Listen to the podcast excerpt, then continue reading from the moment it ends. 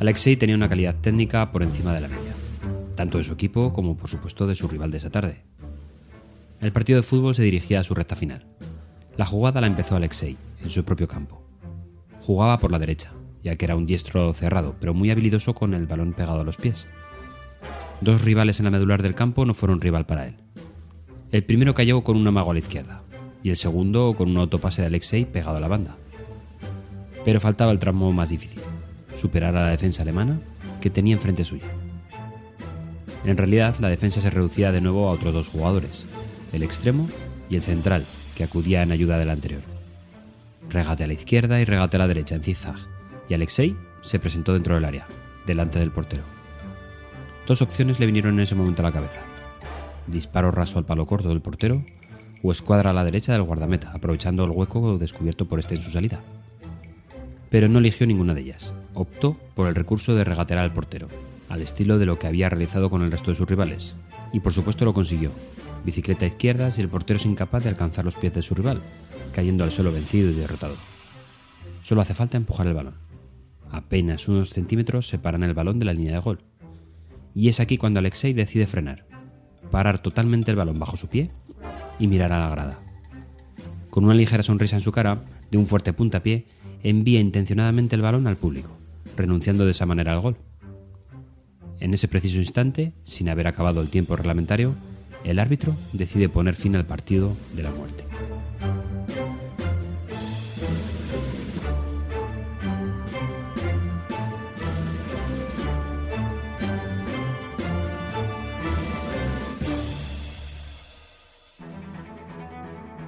La vida a nuestro alrededor cambia cada minuto. A veces no somos conscientes de ello, y otras veces sí lo vemos muy claro, como cuando vemos el inicio de una guerra injustificada.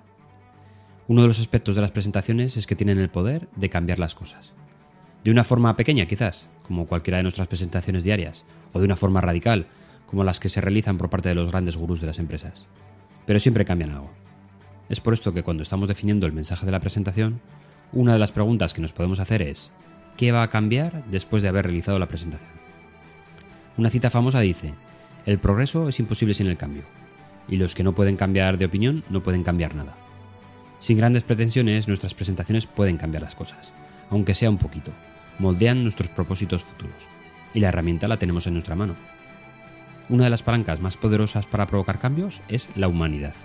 Las presentaciones han sido despojadas de toda humanidad, incoherencia total, porque somos los humanos los que los creamos y las consumimos. Muchas empresas conducen a los empleados a juntar palabras sin sentido, proyectarlas en una diapositiva y hablar de ellas como un autómata. La norma cultural es que los presentadores se escondan detrás de las diapositivas, como si eso fuera una forma de comunicación hábil. Y definitivamente son el cebo equivocado.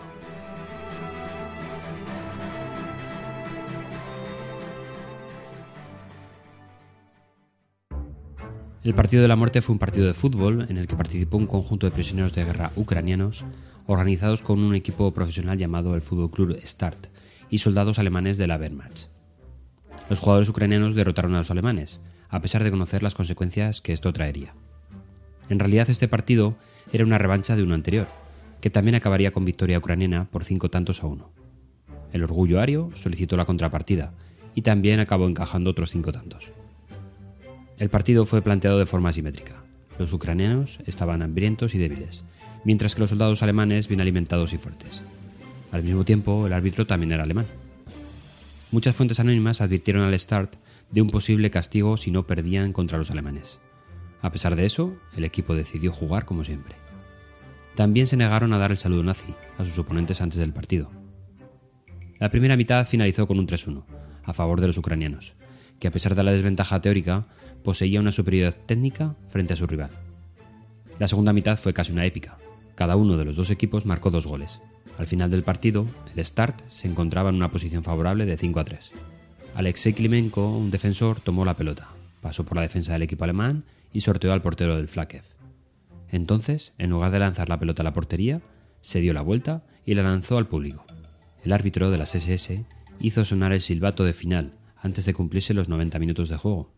Poco después del partido, un número de jugadores ucranianos fueron arrestados y torturados por la Gestapo, supuestamente por ser miembros de una organización del gobierno soviético.